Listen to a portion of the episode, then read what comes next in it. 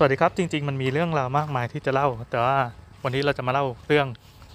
การเช็คเครดิตนะครับคืออย่างนี้ในกลุ่มซื้อขายของมือสองในที่นี้ก็หมายถึงกลุ่มการ์ตูนด้วยละเพราะเราสิงอยู่กับกลุ่มนี้เป็นหลักจริงๆในวงการอื่นก็มีในกลุ่มซื้อขายพวกนี้มันจะมีการเช็คเครดิตซึ่งเป็นวัฒนธรรมหนึ่งใน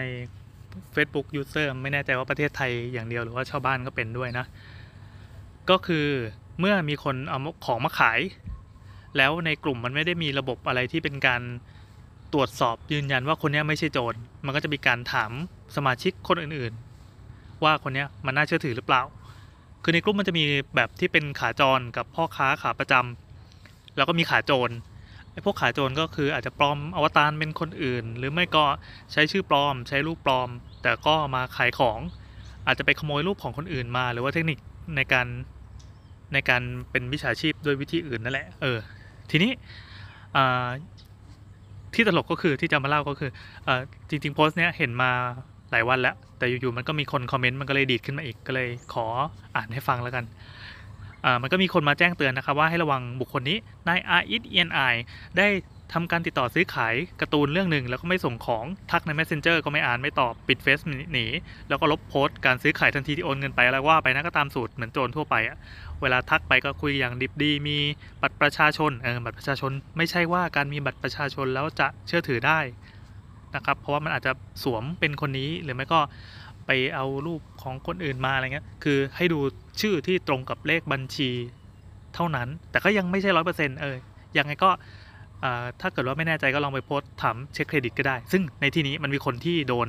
ปนจ้นมาแล้วก็คืออีเตอร์ตาคนเนี้ยเสร็จปั๊บก็มีคนไปโพสนะครับโพสในอีกอันนึงในอีกกลุ่มนึงถามว่าขออนุญาตเช็คเครดิตซื้อขายนิดนึงครับอันนี้ถือว่าปลอดภัยมากนะพอเช็คปั๊บแล้วก็แคปหน้าจอเป็น Facebook Profile ของคุณ ISNI เนี่ยมาปรากฏมีคนกดหัวเราะเยอะมากเลยก็เลยสงสัยผมก็เลยสงสัยอ่านคอมเมนต์นะครับโอเคอ่านคอมเมนต์ขออภัยที่หัวเราะนะครับเพราะคนที่มาโพสน่าจะเป็นผู้เสียหายผมจะอ่านคอมเมนต์ของผู้เสียหายให้ฟัง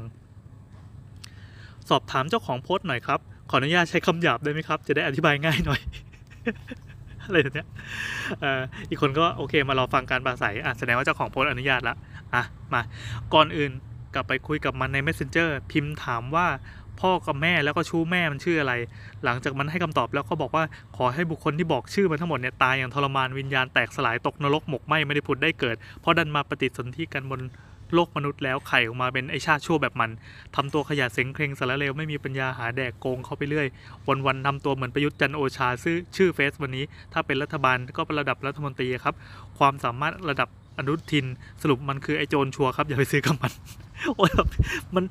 ทุกอย่างคือรัวไปแบบรัวแบบไม่มีการเว้นวรรคหรือว่าขึ้นบรรทัดใหม่ใดๆทั้งสิ้นโอเคครับคนที่มาโพสถามเช็คเครดิตก็ชัดเจนเลยครับไม่ต้องแปลอันใดอีกคนบอกว่าใจเย็นท่านพี่รู้สึกเขาจะโพสอีกนะเดี๋ยวขอไล่อ่านกันขอบคุณมากครับผมยังไม่ได้โอนคนนี้เขาก็มาคอมเมนต์ด้วยความแค้นอย่าเพิ่งบล็อกมันครับไหนๆก็ไหนๆแล้วแกล้งให้มันเหนื่อยเล่นก่อนก็ได้บอกมันว่าเราเพิ่งถูกลอตเตอรี่มารางวัลที่ 1-3 ใบอย่าได้การ์ตูนเยอะๆลองถามมันว่ามีเรื่องดราก้อนบอลนารูโตะสแลมดังค์